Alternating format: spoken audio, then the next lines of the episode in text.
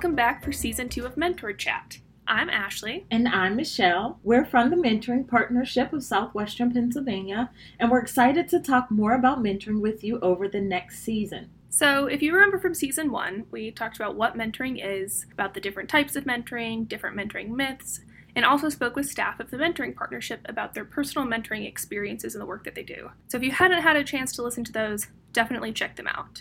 And Michelle, I know that you listened to last season because we recorded it together. um, was there anything that particularly stood out to you during the whole season? Yeah, actually, I would have to say the biggest thing that stood out to me from the last season and past conversation, and I think you might agree, is how we, the team at the Mentoring Partnership staff, we were all impacted by those natural mentoring relationships in our lives. And actually, if I remember correctly, you shared a story about a teacher that made a lasting impression. Ah, uh, yeah, that was uh, my third grade teacher. Actually, she was she was really great. I remember her well and fondly.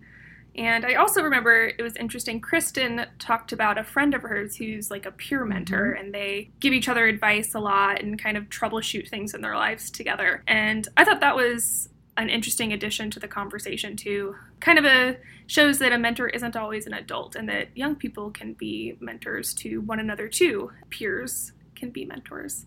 Yeah, exactly. And those are the relationships, right, that happen organically in our communities, in schools, sports, with family and friends, and in spaces where we naturally find ourselves rather than in a formal program. And as the listeners might remember, at the Mentoring Partnership, we call this everyday mentoring. And because it came up so much in the last season, in those stories and just in our conversations, that's what we wanted to focus on for the next few seasons. And we'll actually let Colleen tell you a little bit more about it in this clip from season one, episode five.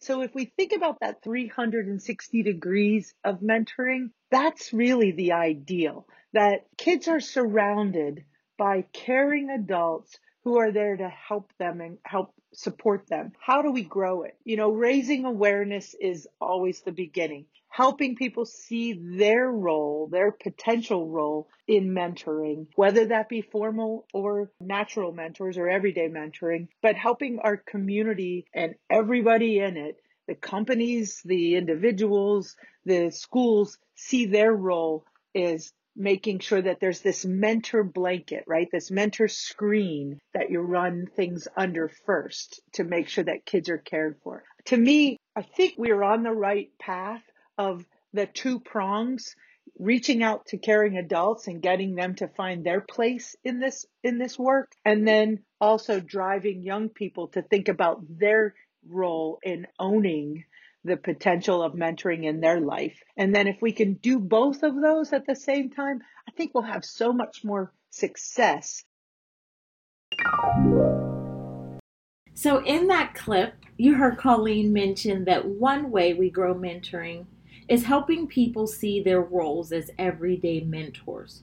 To tell you a bit more about that and what everyday mentoring looks like in action, Ashley and I wanted to share some of the tenets of everyday mentoring. Yeah, so the first one is commit to a purpose. So, what this means is it refers to being more mentor like, however you can, wherever you can, and with any of the youth you encounter in your life. We don't have to make this like complicated or overthink it but we should be intentional and thoughtful when we interact with young people. Like we said when we talked about mentoring myths in season one, anyone can be mentor like or a mentor.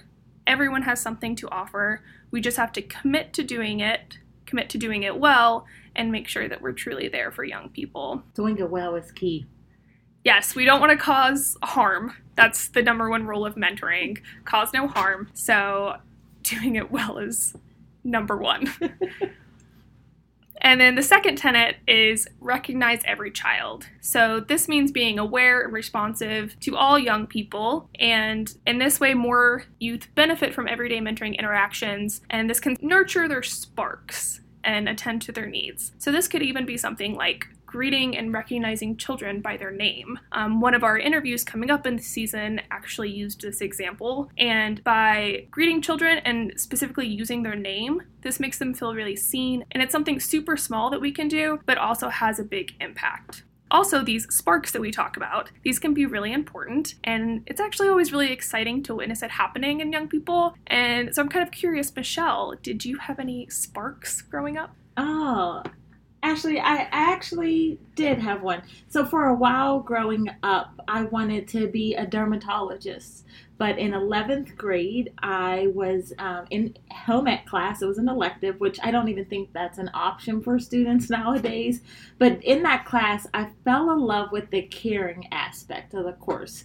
I mean, to my surprise, one day I was recognized in a student assembly with a like outstanding home ec student award, if that was even the name of it. Can't recall the actual name. But because of that experience, I remember that I then had this passion to pursue um, working with young people um, once I graduated from high school. So I uh, went to college and majored in early childhood education, and my bachelor's degree is in early childhood education as a result of that experience. Oh, wow.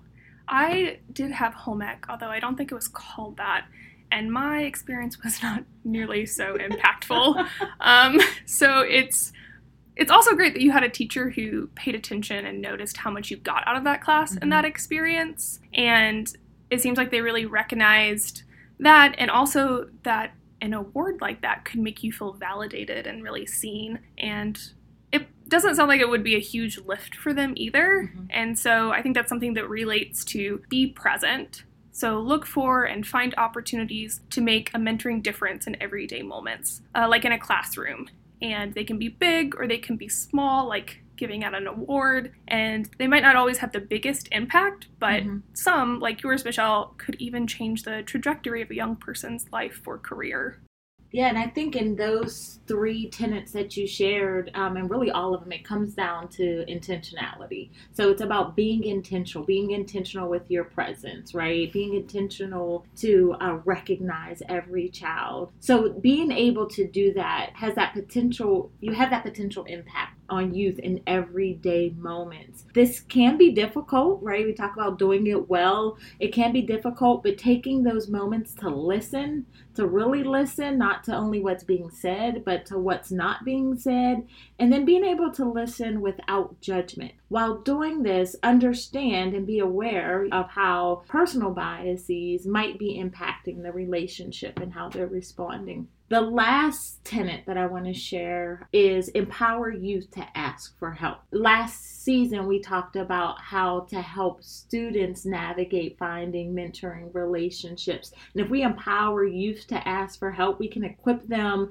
to leverage the connectors with mentor like adults that are already in their lives um, so that they can get the help they need to accomplish their goals um, and solve their challenges. So just those nudges of, oh, why don't you go ask, you know, X, Y, and Z is makes a big difference.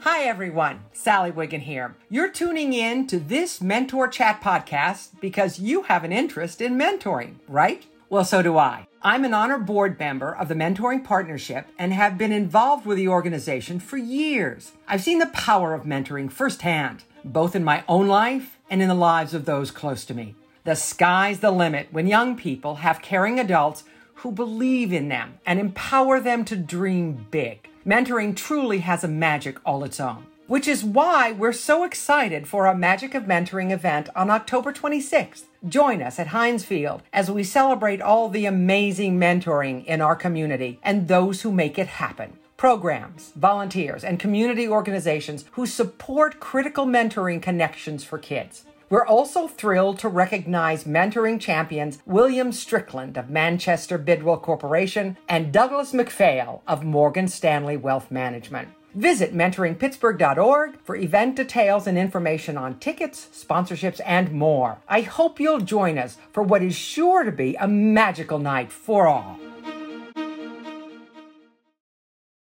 So, because everyday mentoring is so important and meaningful, we want to take deep dives in the next few seasons about it. We're going to look at everyday mentoring in schools, in the workplace, in the community, and we're also going to explore different ways that people are championing it and doing the work. And then we also want to be sure to take time to center youth voice and have youth speak about their experiences with mentoring as well. So, with this next season specifically, We're going to focus on schools and places of learning as it's an ideal space for everyday mentoring to occur. Kids spend the bulk of their time in school environments throughout the day, and it's a place where those sparks that Ashley talked about and that I shared my personal example can be nourished and developed.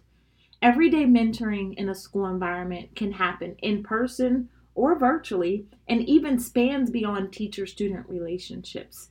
It can happen with the crossing guard at the bus stop, during lunch through short interactions with the cafeteria workers, or it can simply just be an adult sending a note or encouraging message to a young person throughout their day.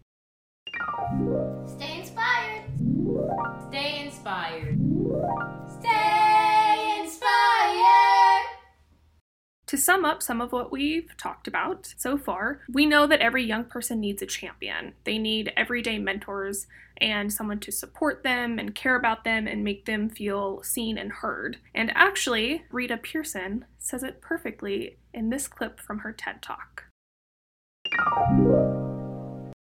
We know why kids don't learn. It's either poverty, low attendance, negative peer influences. We know why. But one of the things that we never discuss or we rarely discuss is the value and importance of human connection, relationships. James Comer says that no significant learning can occur without a significant relationship. George Washington Carver says all learning is understanding relationships. Everyone in this room has been affected by a teacher or an adult. For years, I have watched people teach. I have looked at the best and I've looked at some of the worst. A colleague said to me one time, they don't pay me to like the kids. They pay me to teach a lesson. The kids should learn it. I should teach it. They should learn it. Case closed. Well, I said to her, you know, kids don't learn from people they don't like.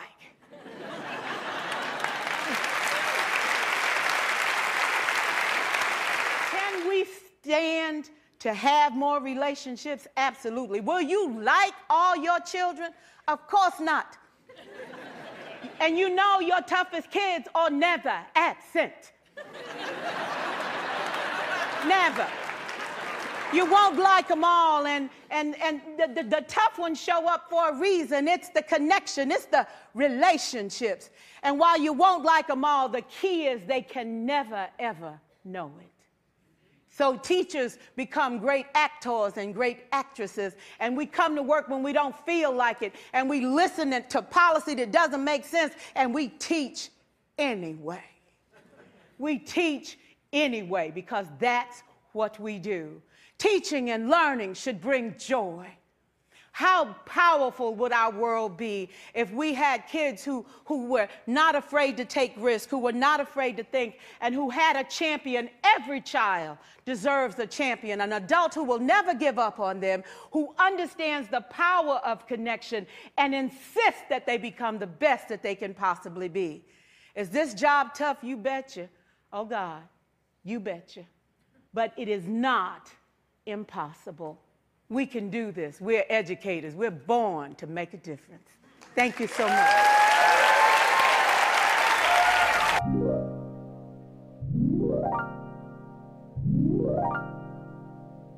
Thanks for listening. We hope you'll join us for episode two, where we will be interviewing our first guest to talk about everyday mentoring in schools and places of learning. We'll see you then. Mentor Chat is written, produced, and hosted by Michelle Thomas and Ashley Wineland with the Mentoring Partnership of Southwestern Pennsylvania. Our music is Cheery Monday by Kevin MacLeod. Special thank yous to Kristen Allen and the Mentoring Partnership team. For more information about us and mentoring, visit the Mentoring Partnership's website at www.mentoringpittsburgh.org.